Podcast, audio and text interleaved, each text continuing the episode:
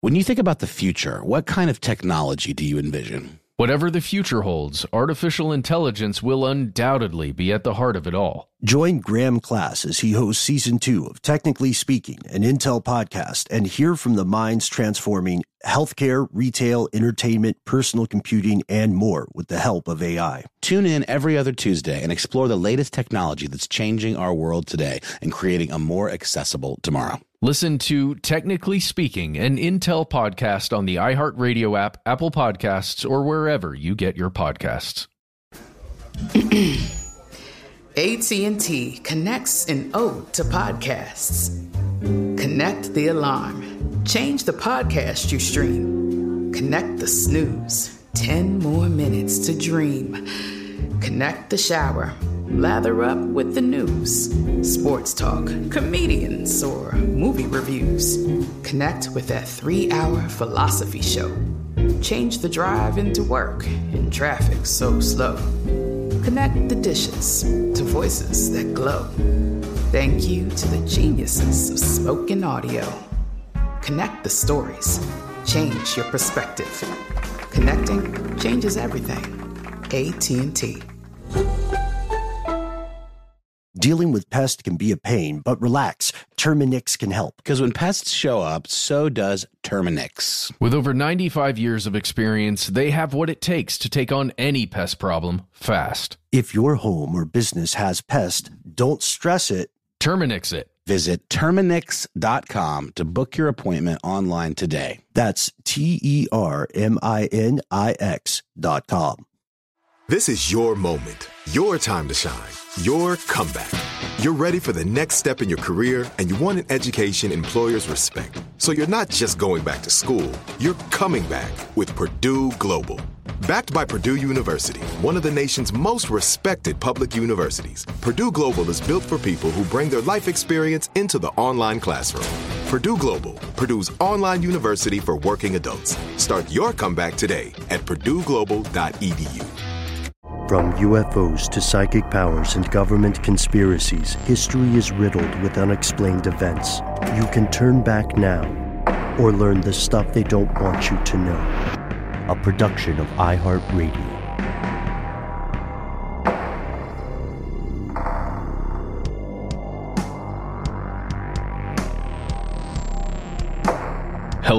Welcome back to the show. My name is Matt. My name is Noel. They call me Ben. We are joined, as always, with our super producer, Paul Mission Control Decant. Most importantly, you are you, you are here, and that makes this the stuff they don't want you to know. If you didn't check the title, for today's episode, we're diving deep into something very old that remains very controversial in the modern day.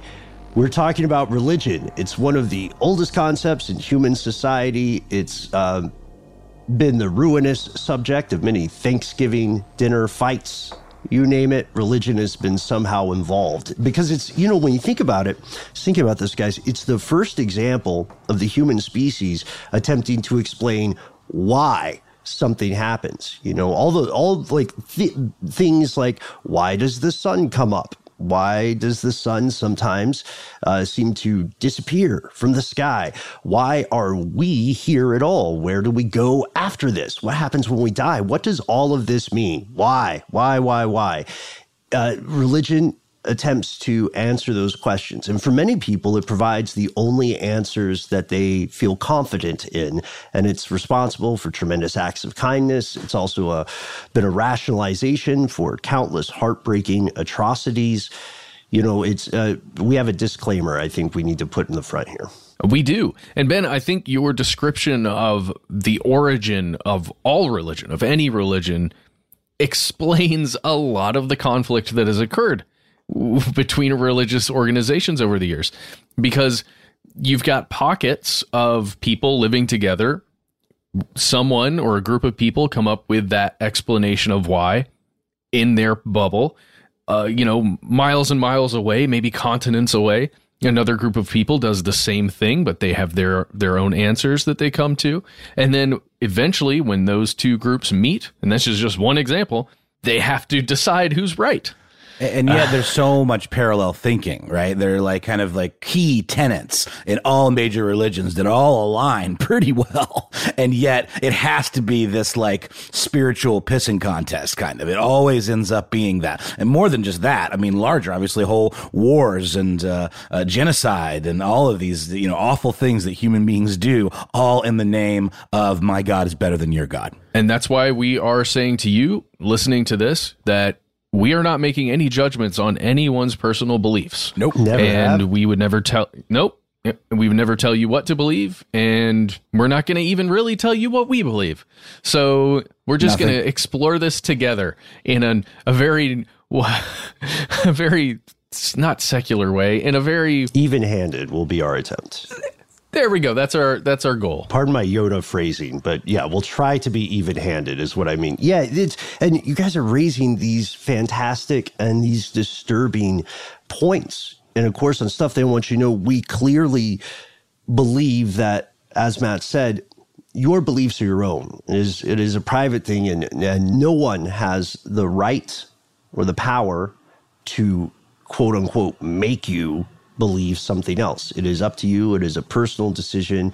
I love the point you bring up about uh, origins of religion there too, because you know a lot of as we'll see um, in really murky stuff from the paleo- Paleolithic era, a lot of um, a lot of very early religions were since they were essentially trying to explain things, they were explaining things that were common in a native environment. That's why you would see variations in animal deities, right? They would be based on the animals that are encountered in, you know, in day-to-day life. And so like just like you said, Noel, followers of different systems, belief systems find themselves in constant, countless conflicts with followers of other systems, from ancient wars to acts of persecution that continue in the modern day.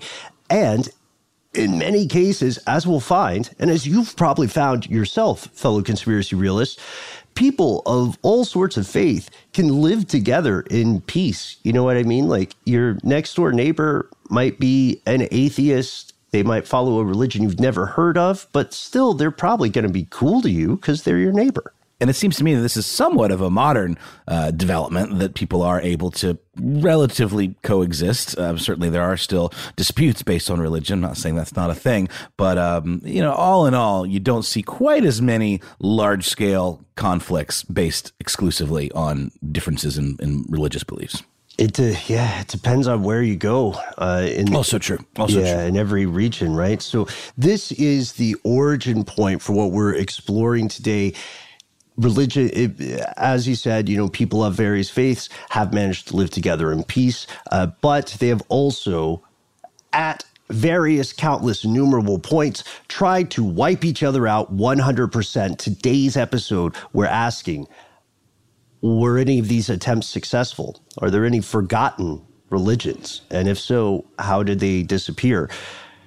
Here are the facts.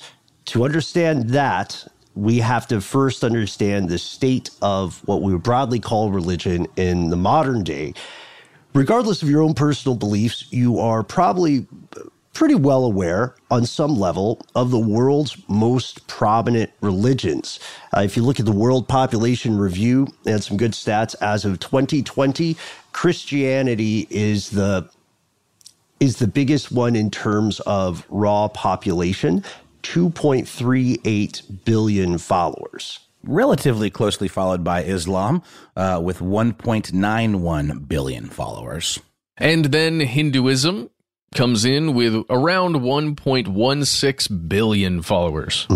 Buddhism is number four at 507 million followers. And then we have uh, what you could probably term other, uh, but uh, there is a loosely defined name for this category known as folk religions, which comprises about 430 million followers. And that leaves a lot of people in another category, which is like NA, Yeah. n- not applicable, Or maybe. I not don't know. affiliated would be one of the ways those are reported, or Or didn't respond right, to a thing. consider considering oneself broadly spiritual, or you know, other, something like that. Uh, yeah, this these stats are tricky because uh, for a couple of reasons. First, each of these describes a very a pretty broad category. You know what I mean? A Protestant is not the same as a Catholic, a Shiite is not the same as a Sunni, and over the course of history, there's no shortage of members of the same overall belief system fighting amongst themselves. You know, it can be it, it can be illuminating for someone in the modern day to read read about the various uh, what are considered heresies disagreements of doctrine in Christianity because they may seem like a small deal to an outsider, but they're a huge deal internally, and people did die because of these disagreements. It, well, one person's heretic is another person's Messiah, right? Yeah, yeah, well put. And this this leads us to um, this leads us back to the idea of the commonality, right? Because if you're like if you are, for instance, uh, not a not a follower of Christianity or an adherent to some denomination of Christianity, then it may seem odd to you that various denominations disagree or don't get along because you think, well, you have a lot of you have a lot of commonality, right? You, you're both uh, you're all followers of this specific Messiah. You all have the you all have some version of the same text right? So why why won't you let each other coexist? And I mean, even th- three of the world's most well-known religions, Judaism, Islam, and Christianity, share a common lineage, and that common lineage hasn't been enough uh, to prevent conflicts. But the, it's the differences in observation, interpretation, and practice that lead to battle. That you know that is weird that Judaism didn't make it into that world population review uh, article or the the thing that we cited there. Oh, that's true. That is that's odd. really interesting. Well, it's just a it's a numbers game. Yeah, I know. I just I I guess I imagined that there were high, higher no, I don't know high enough numbers of followers of Judaism that they would it would fit in there. But I, I guess uh, okay. Yeah, the uh, population, the world's Jewish population, as of uh, this is older stat, as of 2010 was about 14 million total. Okay. Yeah, it's crazy. It's it's it's like at the bottom of the list. Uh, above it is something called spiritism. I don't even know what that is. Hopefully, it's it's what it sounds like. I guess. So. I guess. Yeah.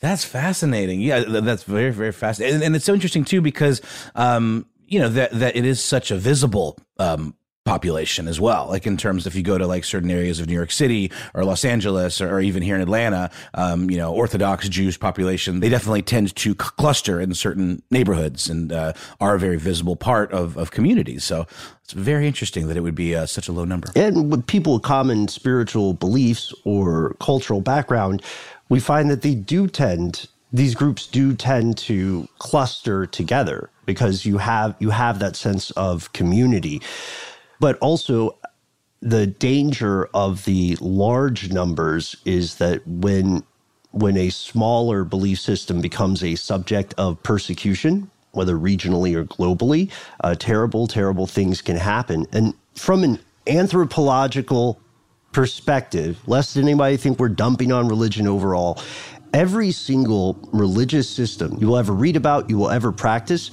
is itself a priceless monument to the abilities of human belief. And it's a, it's a cultural milestone that cannot be replaced.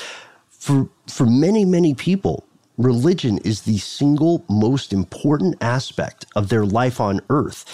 And so we we know that it it provides things that that people feel they need, uh, and it's been doing so for a long time. Right now, if you were trying to figure out what is the oldest religion that is still around today, you would hear a couple of different answers. Most folks will, most scholars will generally agree that Hinduism is the oldest extant religion.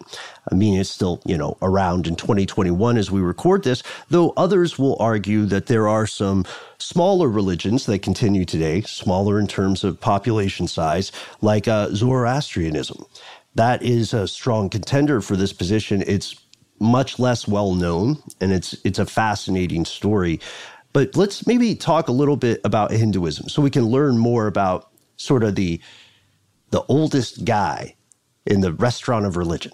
It is interesting though that it doesn't have like a founder that you can point to. Right. Uh, I've I've always wondered that, and there really, really isn't an answer. Um, so it's really hard to trace its origin and the the provenance of its um, you know religious texts uh, and and doctrine. Um, it's quite unique in that it's sort of like a amalgam of of, of several different traditions and philosophies, and again shares quite a few commonalities with with Buddhism, for example. Um, but uh, it definitely wasn't the only game in town, right? Um, in you know in terms of the most ancient of religions.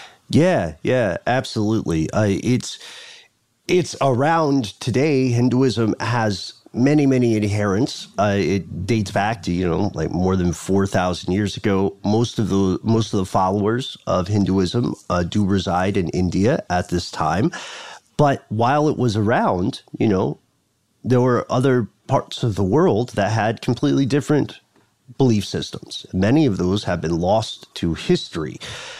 But you're right, Noel. Scholars spend a lot of time and effort trying to pin down the beginning of what we would today recognize as religion, and it becomes controversial so quickly. I got to tell you guys the coolest theory I heard um, digging into this.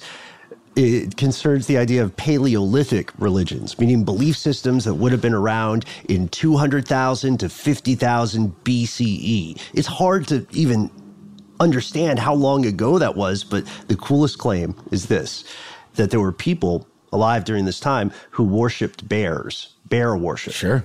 I think it's hard to hard to wrap our heads around because it's also hard to insert ourselves into the mindset of Paleolithic you know humans right yeah. like it, it, really points to the fact that uh, or the idea that religion is sort of this innate thing that doesn't necessarily require like a large amount of intelligence. It just is something that we sort of innately seek is an explanation for why the sun comes up or why the thing does this or why the herds, you know, travel in this direction and, and look for things that we can use magical thinking to kind of help us solve day to day problems, especially at a time when it would have been a very harsh uh, life and very, you know, difficult to survive.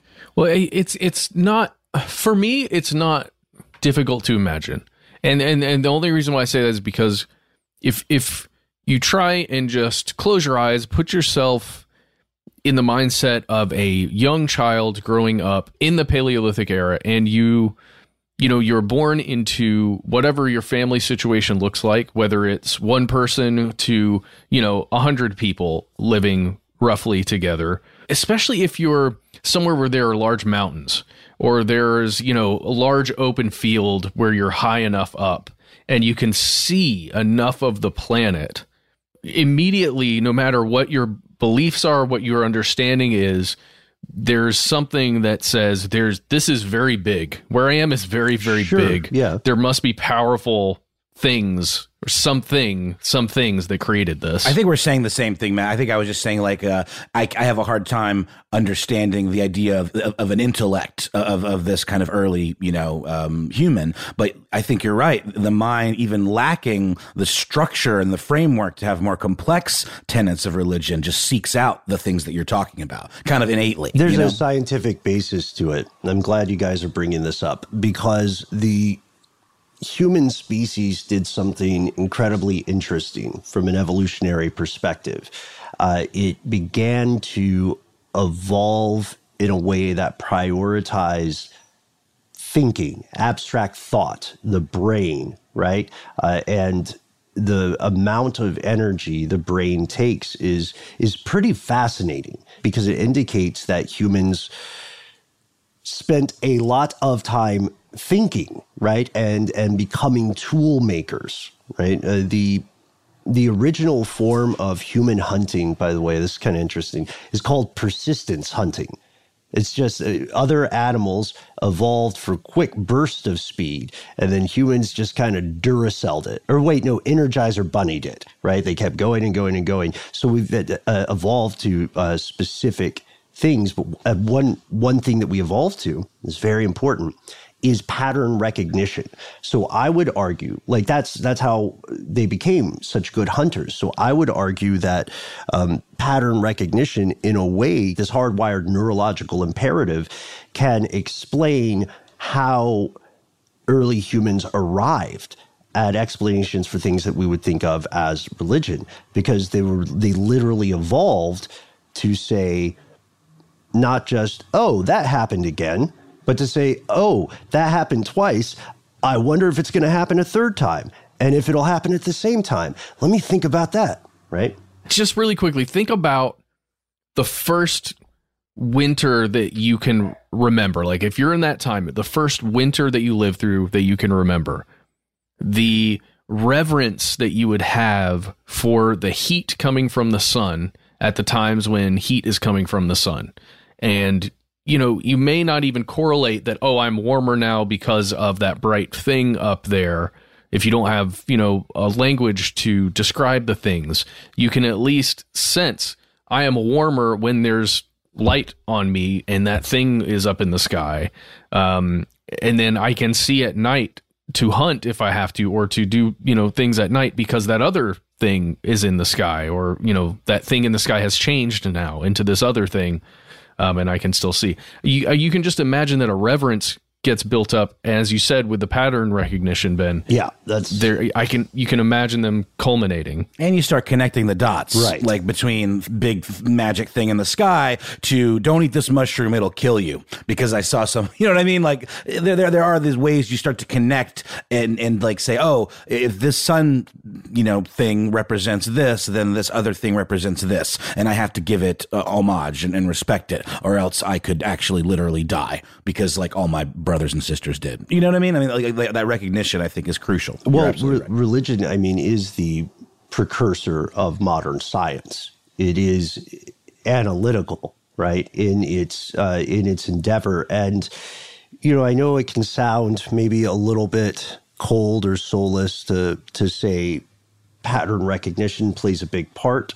Uh, we we do have another episode that you may want to check out if you're interested in these kinds of conversations, and that is uh, the the belief that psychoactive substances may have played a role in early religions. Please do check that out. There's some sand to it, uh, but I love the obs. I mean you know, as you know, my kind hibernates during winter, so I don't personally know the experience that you're describing, Matt. But I get it. I get where you're at, and and people did. You know, the the things.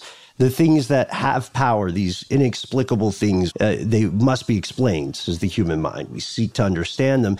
And so it makes sense that some of the first gods would be things like the spirits of the dead, um, or avatars of powerful natural elements like the sun, the moon, the ocean, and then later social concepts like uh, contracts, friendship, uh, war, things like that. These inevitable parts of the human existence. And now, I hate to say it, right as of now, uh, a lot of people say there's no evidence that humans or Neanderthals really had something they would understand as religious practice or at least as bear worship. I don't know why I get stuck on that. But but also because it would have been awesome. yeah. But also this is pre like there, there's not written documentation of this time, right? So it is very very possible. I would argue probable that there are things that are religious beliefs they just didn't make it to the mo- to modern history, right? So as a result of that, we see some of the first forgotten religions, and we will likely never know what they were. Uh, instead, when we search at this like point in the distant past, we have to find physical evidence of practices that imply some sort of belief system. Which means, like, what is the first time it looks like someone was buried on purpose? you know that that indicates something right A fear perhaps of the dead or a belief in the afterlife maybe at the very least, a reverence for life to some degree, which sort of recognizes a, to me, a, a spiritual layer, I think, or at least an, awareness of something like that. What, when was it, Ben? Uh, they discovered the first buried child, I believe, around what, 78,000 to 74,000 BCE? Earliest known homo sapien burial of a child at a cave site called Panga ya Saidi in modern day Kenya. It's in like the southeast of Kenya. Uh, and the, the earliest known purposeful burial of a human being at all uh, occurs uh, 100,000 BCE in the Middle East. And of course, countless other people were probably being buried by their loved ones at this time. Like we said, it's tough to know exactly what the logic, what the process, the system was here, but there is that that implies a belief system of some sort. And those those early people were not the only cases. We have to remember that humans are very, very, very good at losing things and breaking things and destroying things. Uh, we've lost entire cities before. Uh, religion is no exception. I can't believe we got this far without referencing REM, but we're all we're all kind of doing the REM song as a species. You know this. I'm doing the dance. I'm doing the REM mm-hmm. dance right now. The Michael Stipe in the white, uh, you know, collared shirt uh, with a sepia tone background. That video, by the way, yeah, absolutely fundamental '90s art rock video that was copied ad nauseum. Just take a look. Watch, watch "Losing My Religion" and then just think about the '90s and the look of music videos. That is like the prototype. But well, that's you in the spotlight. It sure, sure. is, baby. And uh, and I appreciate that point because, as we'll see, a lot of religions copy from one another as well, or evolve out of one another. But some haven't been simply forgotten. Some religions you see have been lost or erased on purpose. We're going to pause for a quick word from our sponsor, and then we'll dive in. I'm Katya Adler, host of The Global Story. Over the last 25 years, I've covered conflicts in the Middle East, political and economic crises in Europe, drug cartels in Mexico. Now I'm covering the stories behind the news all over the world in conversation with those who break it. Join me Monday to Friday to find out what's happening, why, and what it all means. Follow the global story from the BBC wherever you listen to podcasts. When you think about the future, what kind of technology do you envision? Whatever the future holds, artificial intelligence will undoubtedly be at the heart of it all. Join Graham Class as he hosts season two of Technically Speaking, an Intel podcast from Ruby Studio in partnership with Intel. Explore the future of technology that's rapidly evolving our world today with the help of AI. There's still so much work and research needed to fully understand the power and potential of AI, and Intel is at the forefront of implementing implementing AI and revolutionary technology that's changing the world we live in for the better. In each episode, Graham interviews the minds transforming medicine and healthcare, retail, entertainment, personal computing, and more while pioneering new uses for AI in these spaces. So tune in every other Tuesday and explore the latest technology that's changing our world today and creating a more accessible tomorrow. Listen to Technically Speaking, an Intel podcast on the iHeartRadio app, Apple Podcast, or wherever you get your podcasts. With lucky landslots, you can get lucky just about anywhere. Dearly beloved, we are gathered here today to. Has anyone seen the bride and groom? Sorry, sorry, we're here. We were getting lucky in the limo and we lost track of time. No, Lucky Land Casino, with cash prizes that add up quicker than a guest registry. In that case, I pronounce you lucky. Play for free at LuckyLandSlots.com. Daily bonuses are waiting. No purchase necessary. Void where prohibited by law. 18 plus. Terms and conditions apply. See website for details. The best conversations I have with my colleagues are the ones that happen when no one is looking, when we're not 100% sure yet what to write. Hopefully, having conversations like this can help you figure out your own point of view. That's kind of our job as Washington Post opinions columnists. I'm Charles Lane, Deputy Opinion Editor. And I'm Amanda Ripley, a contributing columnist. We're going to bring you into these conversations on a new podcast called Impromptu. Follow Impromptu now, wherever you listen.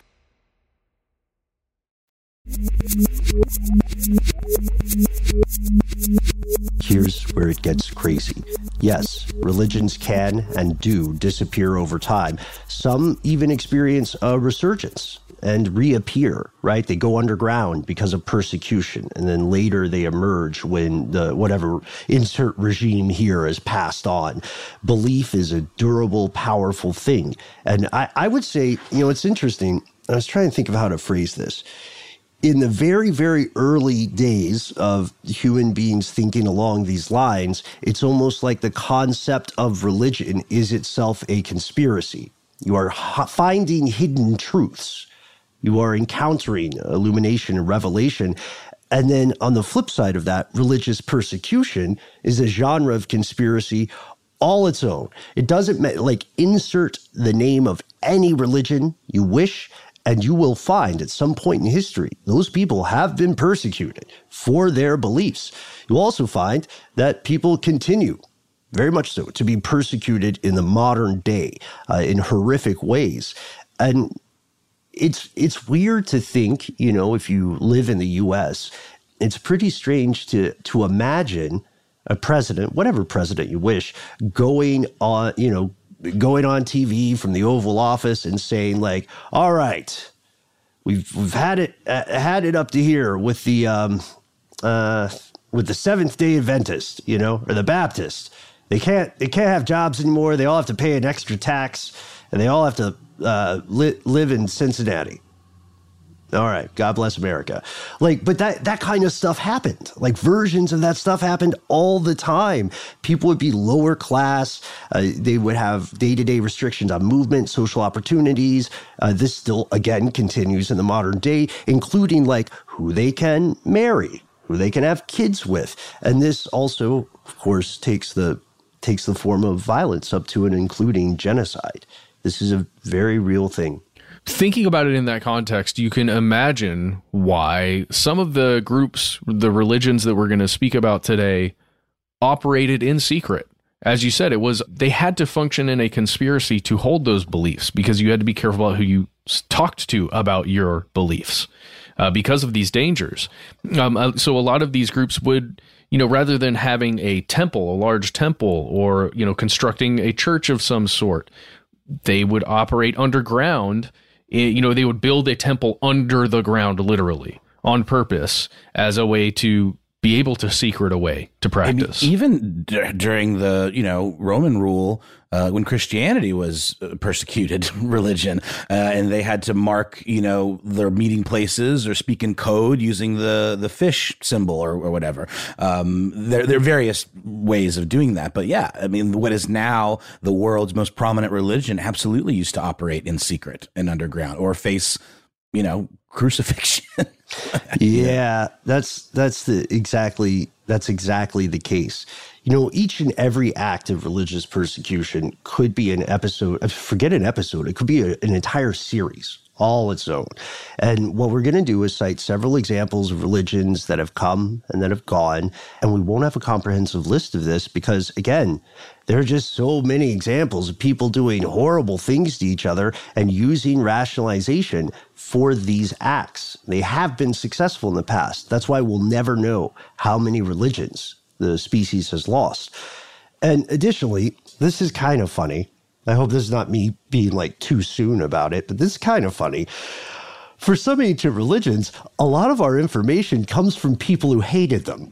Their regional rivals, their enemies. You run into this um, with you know historical biographies of individuals too right like an, an emperor dies and then uh, some archivist or historian or writer wants to wants to curry favor with the new emperor. And so they're, they're like, hey, let me tell you some wild stuff about the guy before you.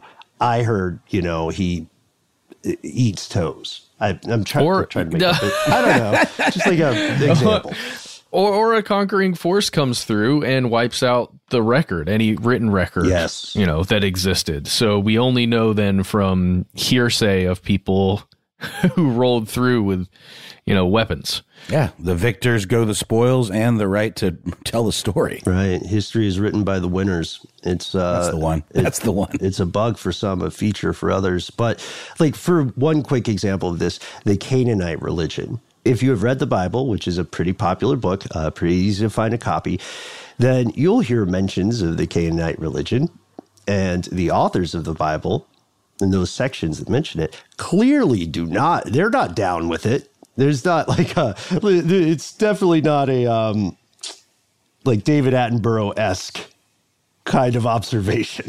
so, so we we're dealing. It's loaded, is what you mean. Like they they they, they clearly feel a way. Yes, about it. Yeah, there's there's some bias there, and this this is something that we see happen in other in other parts of the world and other parts of time.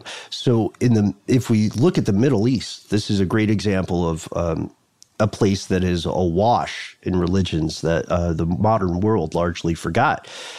Uh, it's the birthplace of civilization, you know? So it makes sense logically that there would be an immense density of religious practice in the Middle East.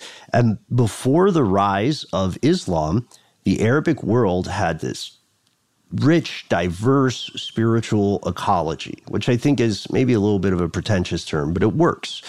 The majority of inhabitants in the region until about the fourth century practiced different forms of polytheism, which means a spiritual belief with multiple gods, as compared to something like Christianity, which is monotheistic, there's one God.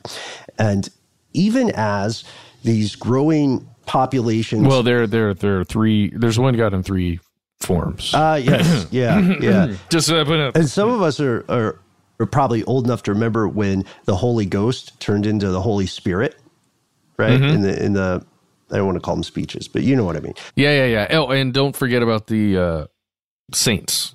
Yes, religious syncretism, which we also have an episode on. Religious syncretism is the idea of mixtaping religions. So if you want, if you are um, proselytizing for a specific belief system, the Catholic Church was tremendously talented at this. For proselytizing for a specific belief system, it's really tough to say, to tell people, hey, that thing that you and your ancestors believed, that's wrong. Do my thing instead.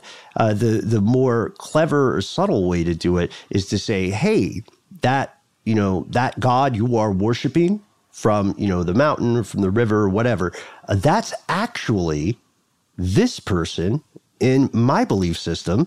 So we're already we're agreeing. Let me just tell you more about what you already believe. I mean, Yeah, that is your your smooth. thing is just a it's a, it's a smaller thing apart over here. Mm-hmm. That's really this larger thing that I'm going to tell you about. I can show you the world. Yeah, it's like it's, but it's way less chill than that because they're also doing this by like while they're doing this, they're using this religious difference as a rationalization to enslave, to torture, to assault and murder people. So it's it gets ugly real quick. But but in the Middle East, you have all these regional polytheistic practices. People have uh, deities that are, are kind of local to the area. And this continued even as um, populations of people practicing Judaism and Christianity began to develop into significant minorities. Uh, one commonality that these pre Islamic belief systems had was uh, the belief in a chief god, not a, not a single god, uh, overall, but like one god above the rest of the gods, whose name was Hubal, H U B A L, spelled a couple different ways sometimes. And in fact, it might surprise people to know the Kaaba in Mecca actually was once a um, a repository for uh, for representations of many of these gods, hundreds of different gods. Their images were housed in there, in that structure in Mecca. And then, according to Islam, uh, this structure was originally built by the biblical Abraham, but later, people after his time, uh, people went in and put those other idols inside. And then, when the prophet of Islam, the Prophet Muhammad, uh, gained control of the structure, he expelled those idols. So there's clearly, even in that story, there's clearly like an acknowledgement that other belief systems exist, but they are not the true belief system, and they must therefore be excised from society. Yeah, man, you got to tear down that golden calf. All those idols. Get rid of them. Even that big bull outside of Wall Street. I mean, what? what you mean? What you mean with the little girl facing him off? I don't know what you're talking about. or well, at least uh, at least that bull, I don't think uh, I don't think they burned people in it yet, which is the one of the accusations, right? For the bull worshippers, but like we could go, we could see examples of this all, all the time because history really is a palimpsest. It's written over itself repeatedly. So, like, what what about Europe?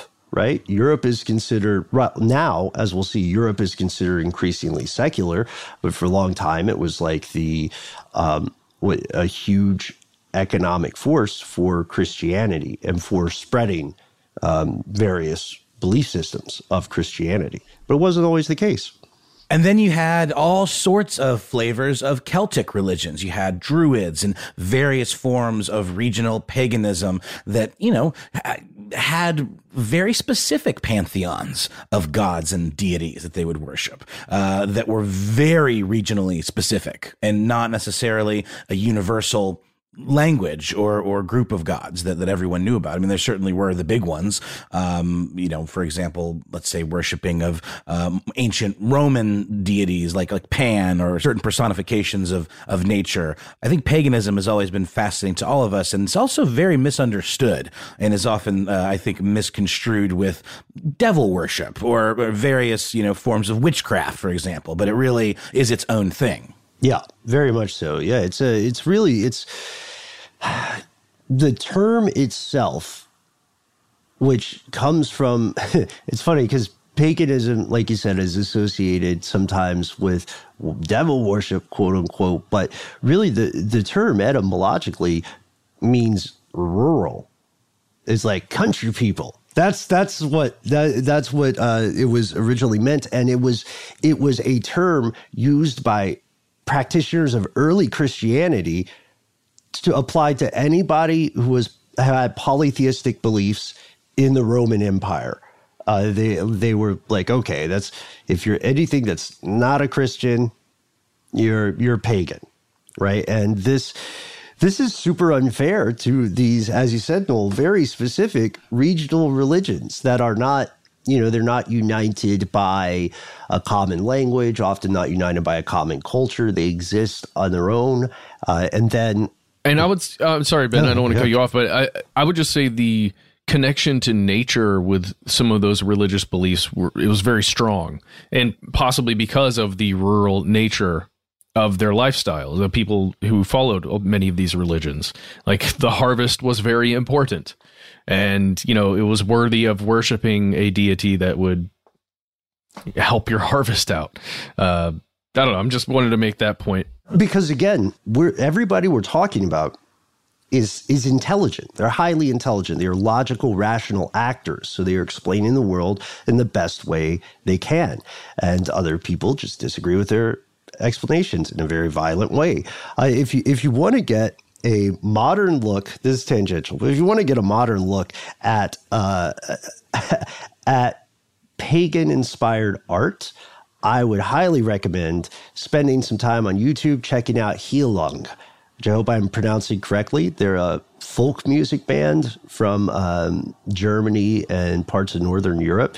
I'm going to send you guys a clip if you haven't seen them yet. It's it's awesome. It's the whole nine. I can't recommend it enough. Oh, I, I, can't wait to check it out. Uh, uh another, you know, my, you're uh, right, Ben. We caveated this whole discussion from the start in saying that, yeah, we don't have bulleted uh, lists for all of these categories because some of these things were successfully eradicated. Um, but one that I think is interesting, and I think it's something that'll hit a chord with all three of us, is uh, the snake god Glycon, um, which is uh, actively promoted and worshipped by the comic book writer Alan Moore, who fancies himself himself a bit of a of a, of a magician, um, and he wears a ring on his hand that is this kind of like intertwined snake, um, you know, image. It almost looks like uh, Auryn from um, the Neverending Story series, the the the, the seal, the the metal thing that's on the book. Um, but yeah, Glycon was a pagan deity that was worshipped and it was a cult that was very um, uh, influential when the romans were trying desperately to eradicate all of these types of religions. And they were relatively successful in being able to continue their traditions and staying underground um, and obviously that has persevered today even if it's not super mainstream at all. And it's funny because alan moore actually refers to this it's almost like he's doing it as a gag or like a kind of like um, a satire satirical form of religion because he refers to it as a hoax deity. But we do know there's evidence, like back in ancient Macedonia, even, you know, of uh, cults or groups, rather. You know, the term cult is so loaded. Um, but, you know, it can refer to, I guess, a small group of devoted followers that worship a particular individual or deity. Um, and of, of these individuals actually worshiping a real serpent that represented this, uh, this, this god, Glycon. So, you know, Alan Moore, whatever his intentions are, uh, whether tongue in cheek or sincere, he is keeping it alive, and it has made enough of an impact and stuck around long enough in the historical record to, to be around today. So I guess they did something right in not becoming one of those casualties that we're, we're talking about today. Mm, and sometimes um, people who come in later generations will use whatever scant resources or uh, other documents are available to resurrect a, an ancient religion. And this was really common in the days of theosophy and the age of spiritualism. People would have these discoveries or these revelations, and they would say, I'm not introducing a new religion. I'm bringing the old one back. You know, uh, this this was an attempt to, in many cases, acquire some sort of street cred in a way. But but you're right, and that's that's an excellent example of a, of a really common practice. What we're saying is that Europe, the European continent at this time, was incredibly varied, right? And there wasn't the sort of religious uniformity that Christianity would later seek to impose and largely successfully. Uh, and that's kind of ironic itself, right? Because uh, as you'll recall, Christianity itself was persecuted throughout most of the history of the Roman Empire. They were, they were the bad guys. And uh, while we're on the subject of cults, one thing that's interesting you can see definitions of tactics that modern cults use, but if we're talking about this, maybe are the best way to define that is by um, a religion practiced in secret right? Uh, uh, that has mysteries, mysteries that are unavailable to the uninitiated. And this is where we go to some more. Just, I, I am so compelled with these. I'm so interested in Manichaeism and Mithraism. One of the extreme examples of religious persecution uh, occurs with this first one. Manichaeism, founded in third century AD, had this uh, dualistic cosmology. So, life, your existence, about two things a struggle between the spiritual world of light, that's the good side, and the evil material world of darkness. This religion went viral kind of. And, it, you know, these uh, belief inherently is mimetic, right? So this religion spread like wildfire, but it was successfully stamped out by the Roman Empire. And right now, as we record, there's an interesting plot twist because there are growing rumors that some form of Manichaeism may persist in isolated areas of China. There's not enough research out there to say for sure yet, but again, belief powerful, durable, hard to kill. And it's it's similar to Zoroastrianism, I believe, um, in that it and also I guess Gnosticism, where it has its own mythology that, that is very unique to the belief um, and its own kind of innate philosophy. Uh, I mean, you know, we've done a whole episode, I believe, with Joe McCormick on Gnosticism um, and its sort of interesting twists on uh, deities we might recognize, you know, from other religions. But the idea of uh, having a whole mythology that's unique to a belief system, I think, is is very fascinating, even if there are overlaps and especially key points that are very similar between the different beliefs. But yeah, it looks like the Romans did a fine job of stamping this one out. Fascinating that it would still be around in certain tiny areas maybe. of China, maybe, right? Maybe, yeah. And uh, Zoroastrianism, just quick note there, um, was was in play at this time. Uh, Zoroastrianism had more followers in terms of raw numbers, but Manichaeism was uh, could be for a time it was arguably more successful because it spread further you know made it out to china and then it also uh, counted among its members some high ranking political figures. Mm-hmm. Guys i, I don't I, I think that's really important the high ranking political figures because that leads right into some of my personal beliefs about mithraism. But i i okay i won't bring it up here remind me to talk about something before we finish talking about Mithraism. Okay. Okay. okay. All right, you got it. Yeah. okay. So let's let's go to Mithraism. Yeah, so, yeah. Uh, Mithraism is a mystery religion. It was a mystery religion. Again, that you know, and it's it's a cult because they practiced in secret, and you were if you were not a follower or a member of Mithraism, if you weren't going into that underground temple in secret, then you wouldn't know what their rituals were. You weren't supposed to. Uh, they we do know they worshipped a deity named Mithras, which is Akkadian for contract, and Mithras was the god of friendship, order and contract. These folks were super, super duper into secrecy. Uh, this cult begins um, late first century and it spreads from the Italian peninsula to border regions, all and then all across the Roman Empire. Right now, there are no written narratives or theology from the religion itself. It's still, though, the Roman Empire, right? They also wanted to stamp out things that they thought were subversive or a danger to the status quo. And Mithraism, for a time, kind of had a, a, it was kind of an exception because uh, the followers of Mithraism supported the Roman Empire and the, the, people of power, you know, and although they conspired, they were, you know, in general, they were seen as not a uh, subversive force. You will find videos across the internet and writings that say the cult of Mithras exists today. And I believe it's because of that connection to friendship, contract, and order.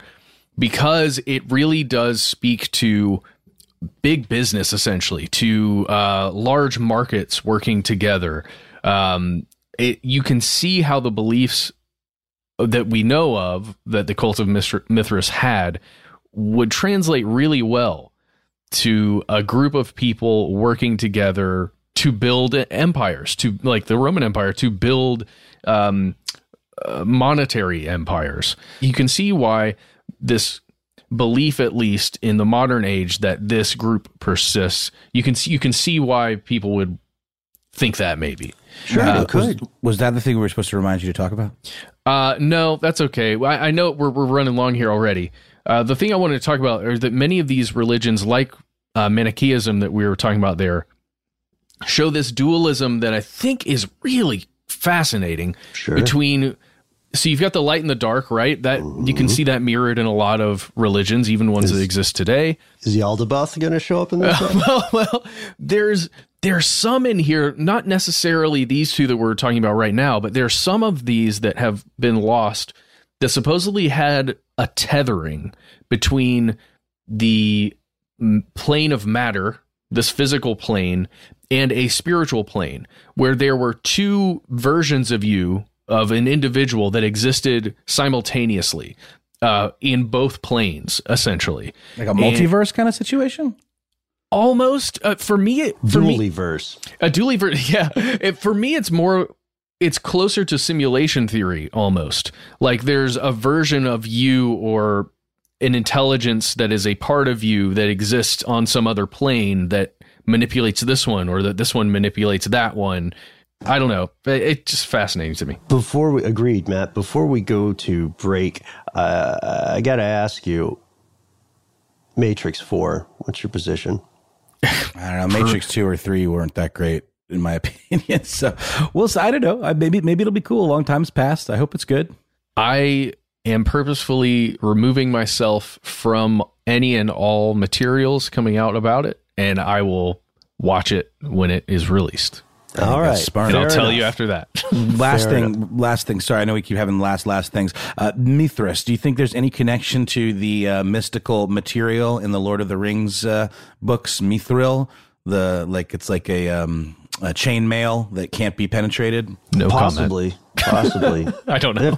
I have to ask a Tolkien scholar, but yeah, um, maybe we should ask uh, uh, Stephen Colbert. Yeah, there you go. He would probably know. Yeah, yeah. Okay. Well, let's let's take a let's pause for word from our sponsors. Uh, I'll text Steve, uh, and then we'll we'll come back if if he gives us an update. I'm Katya Adler, host of The Global Story. Over the last 25 years, I've covered conflicts in the Middle East, political and economic crises in Europe, drug cartels in Mexico. Now I'm covering the stories behind the news all over the world in conversation with those who break it. Join me Monday to Friday to find out what's happening, why, and what it all means. Follow the global story from the BBC wherever you listen to podcasts.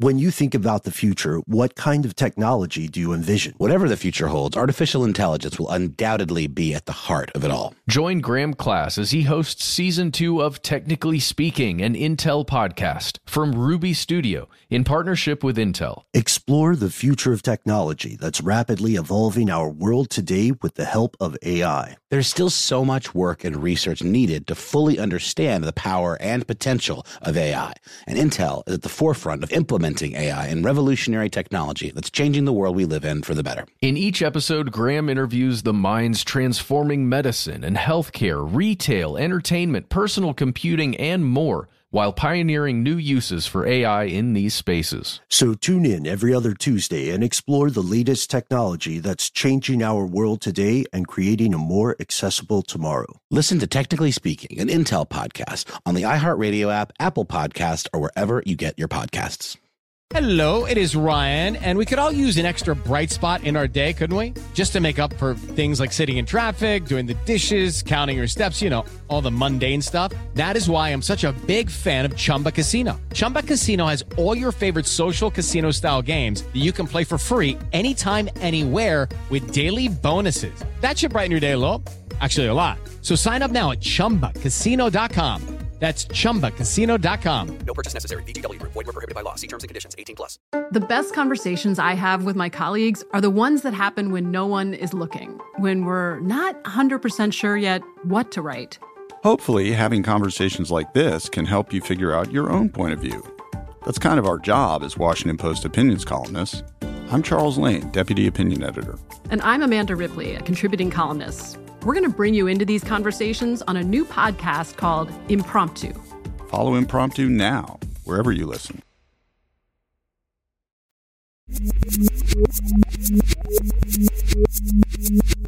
All right, we have returned. Uh, Steve Steve texted me just like a weird emoji. So I'm gonna have to dig dig into Tolkien to figure out the etymology there. But he did, you know, he he did spend a lot of time working as a linguist, you know, in the construction of those worlds. So I wouldn't be surprised if there are echoes.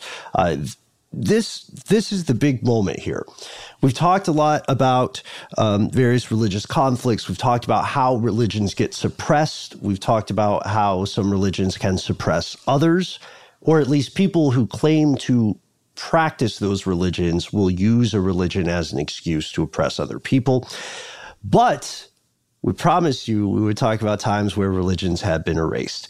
This is almost a parable now it's uh, it's a story that I think we all enjoy. Uh, it, it's fascinating. It happened long enough ago that we can laugh at the hubris of it.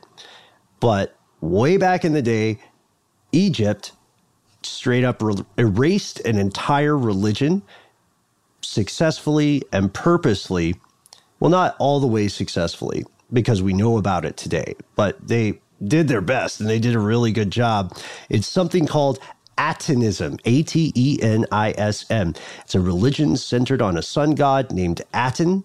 It was debatably monotheistic, but it's probably better to say the followers of this belief system, the followers of Atenism, believe that other gods could exist or were believed to exist, but that Atenism and Aten himself was, you know, the main deal, the primary uh, spiritual entree it was Egypt's state religion for just 20 years in the 14th century BCE, and it's all because of this pharaoh named Akhenaten.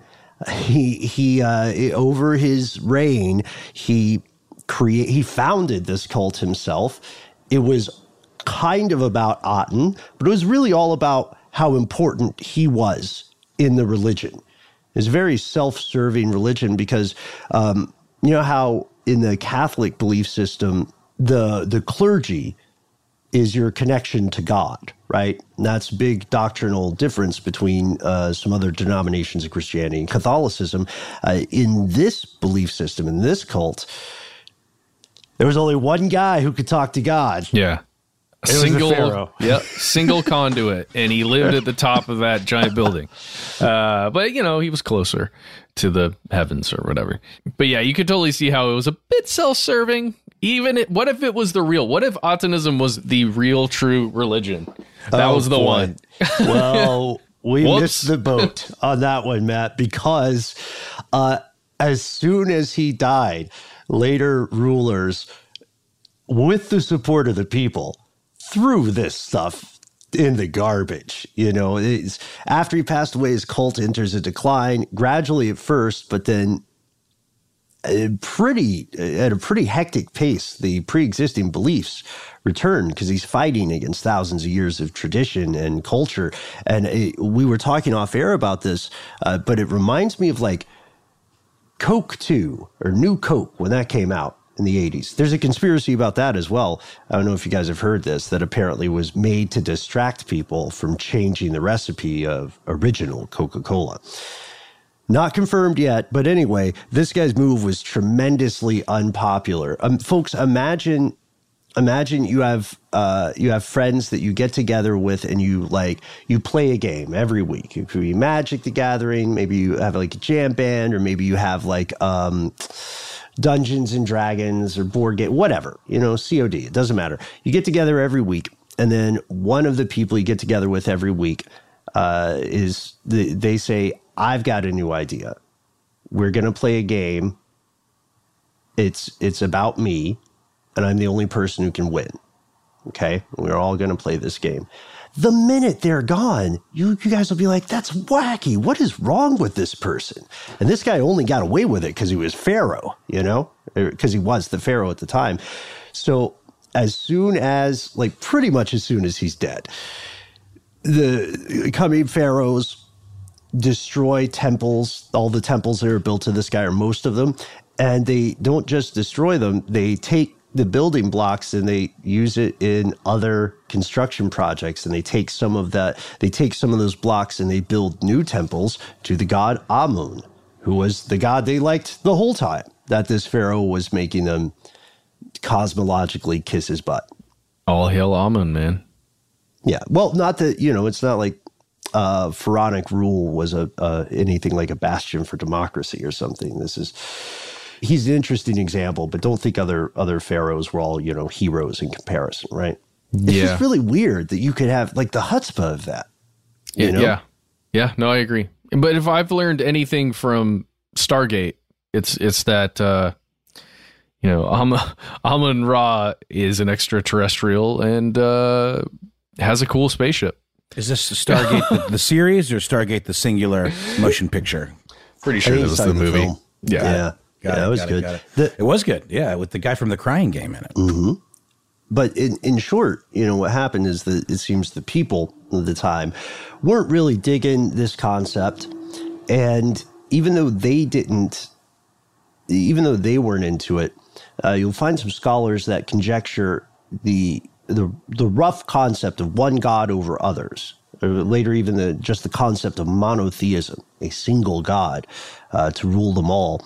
Uh, this concept may have gone on to influence other later religions. So, in a way, the shadow of Aten may still be extant on the earth. And I just wanted to bring something up. I was considering asking to have it taken out, but I, I think I'm I'm, I'm not. Uh, at the top of the show, I, I mentioned how hey, at least things are a little better now. People don't like beef over religion as much as they used to, and that's certainly I think partially true. But it's also I mean we're talking about things that have happened in, in 2011. You know, I mean with uh, with ISIS trying to you know literally murder people for not converting to Islam, and uh, obviously the conflict between the Israelis and the Palestinians. All these things are very, very real. Maybe they're more isolated and smaller groups, but there very much still is a, uh, conflict between people of different faiths. And the question that I think that leads to is: Are there religions that exist now? the the big five or whatever, uh, however many there were, I think I think it was four plus other on a long enough timeline that might be wiped out in the future. Yeah, will modern religions die out? The, again, we've just got a few examples illustrating a much larger concept, but the answer is conclusively yes, some religions have died out. Uh, yes, some have been the victims of conspiracy and they have been purposely erased from the earth. But the process may continue today in two ways. Uh, one is one is kind of new. Let's talk with, about the new one. In 2011, the BBC reported on a study or several studies that said nine countries seem set to overall say goodbye to religion and become increasingly secular. Not by persecuting religious people, it's just more and more residents of those countries are less it's less and less of an important part of their life. You know, they're they're the people who might say, uh, you know, I I'll go to I'll go to uh, church or temple if it's a big holiday and my family makes me, but I don't think about it every day. Uh, interesting quote I found from Richard Wiener of the Research Corporation for Science Advancement in University of Arizona. He says, quote, in a large number of modern secular democracies, there's been a trend that folks are identifying themselves as non-affiliated with religion. In the Netherlands, the number is 40%. The highest we saw was in the Czech Republic, where the number is 60%. And this is you know, this might be depressing to some people who consider themselves very religious, but if you look at all the bloody conflicts of the past, this is kind of a peaceful rise of secularism. And I would argue it's better than the alternative, which would be religious persecution or persecution for people not being religious, for being um, apostates, you know, or atheists. You know, I don't, I don't want to go back to Night City too much, guys, but it just Uh, one day, what if religions are completely taken out of the picture and it's corporate per- persecution? Yeah, like the THX was it eleven thirty eight? Mm-hmm. It's a great scene with that. Yeah, and you know that's I, I think that's a really good point. Um, that we should come back to remind me before we wrap because I gotta I got a pitch for you guys. We've certainly talked about the, the idea that money uh, and wealth uh, and the belief in all of these things is in and of itself its own kind of faith uh, and its own kind of thing that can govern people and that in many ways can be stronger um, because it's tied to you know results. It's very results driven, you know. Right, and there's an argument there, an idea that is controversial to some, but it's the concept of religion or a belief system as a kind of technology. And if that, if we look at it through that lens, then it's understandable uh, that people may misuse that technology for their own ends, just the same way you would with fire or with a knife. Uh, and you know, we said there are two ways this is happening. We gave you the newest way, peaceful rise of secularism. Uh, and now the, the, the problem is that the second way we're going to mention is the tried and true, the Coca-Cola classic of religions dying out, which is violence. Uh, in 2014, ISIS launched a genocide against people of the Yazidi faith uh, they also called them devil worshippers due to specific aspects of their doctrine.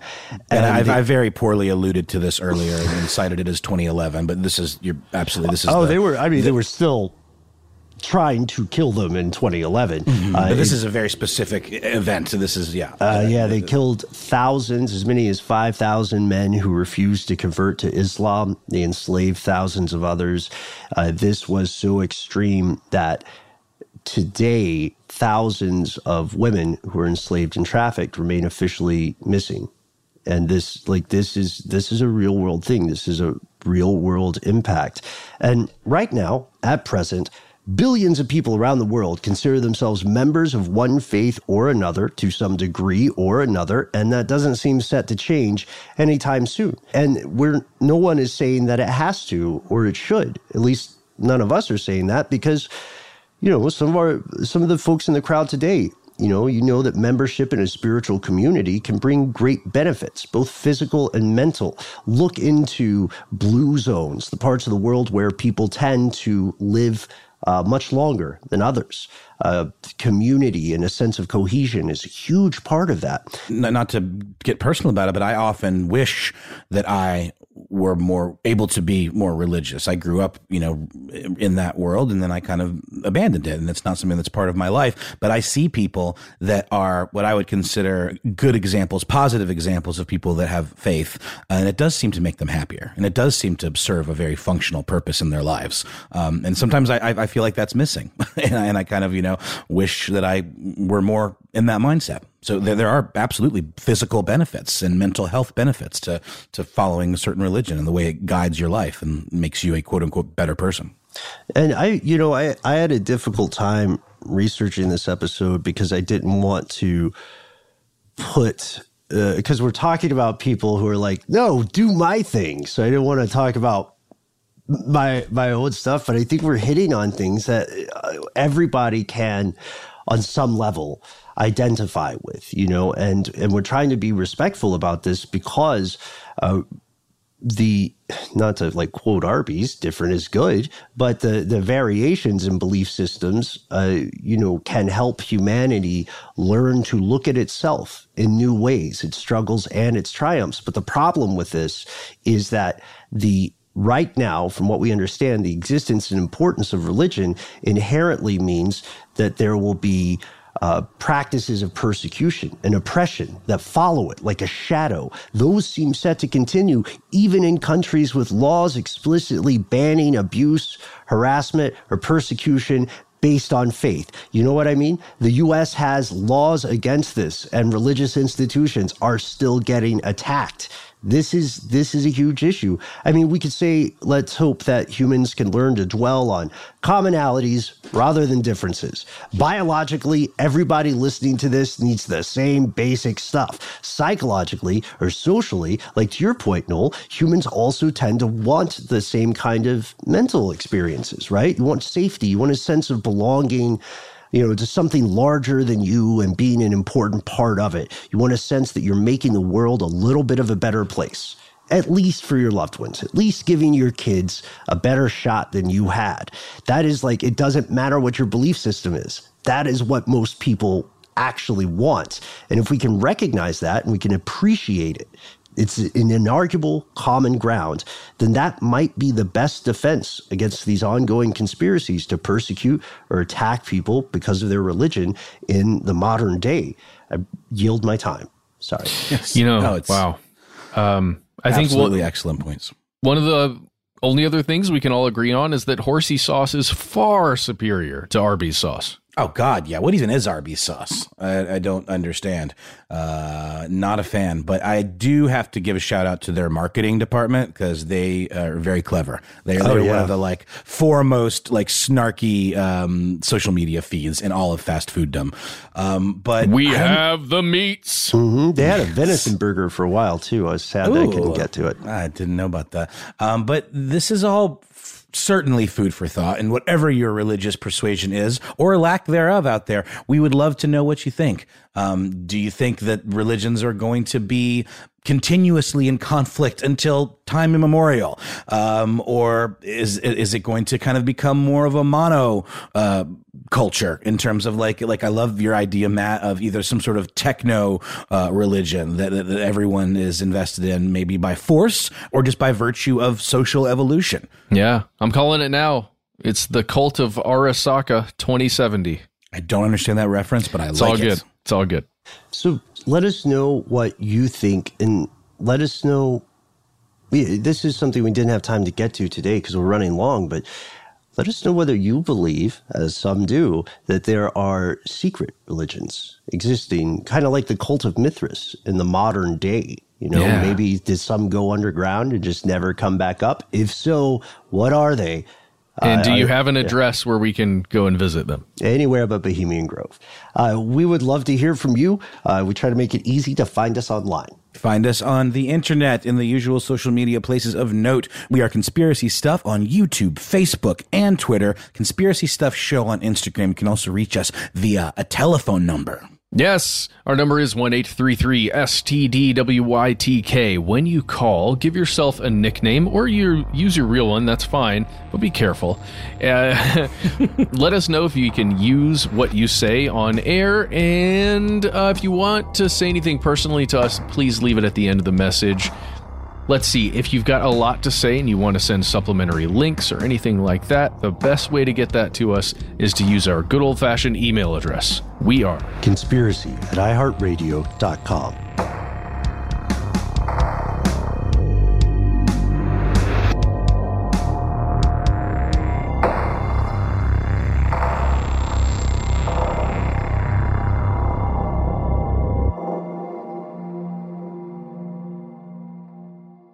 Stuff They Don't Want You to Know is a production of iHeartRadio. For more podcasts from iHeartRadio, visit the iHeartRadio app, Apple Podcasts, or wherever you listen to your favorite shows. I'm Katya Adler, host of The Global Story. Over the last 25 years, I've covered conflicts in the Middle East, political and economic crises in Europe, drug cartels in Mexico. Now I'm covering the stories behind the news all over the world in conversation with those who break it. Join me Monday to Friday to find out what's happening, why, and what it all means. Follow the global story from the BBC wherever you listen to podcasts. Xfinity has free premium networks for everyone this month, no matter what kind of entertainment you love. Addicted to true crime? Catch killer cases and more spine-tingling shows on A&E Crime Central. Crave adventure? Explore Asian action movies on Hi-YAH. Searching for something extreme? Check out skating, snowboarding, and more on Fuel TV Plus, the global home of action sports. And find crowd-pleasing bops on iHeartRadio's Hit Nation playlist. There's new free shows and movies to love every week. Say free this week in your Xfinity voice remote. You know that feeling when you walk into your home, take a deep breath, and feel new? Well, that's what it's like to use Clorox Scentiva. Because Clorox Scentiva smells like coconut, cleans like Clorox, and feels like energy. It'll elevate any cleaning routine to not just clean, but also make every room smell like a tropical coconut getaway. Discover how Clorox Scentiva's powerful clean and refreshing scents can transform your space. Get yours in coconut or other fabulous scents at a nearby retail store. I'm so excited to tell you JC Penney and country music singer-songwriter Walker Hayes are partnering together on a new limited time men's collection for the everyday guy. What I love about Walker Hayes is his laid back nature. He's a family man and being a country megastar while also having seven kids. You know he likes to keep his style cool and casual. This new collection is perfect for the guy living the t shirt life or someone wanting some fresh options that feel just as good.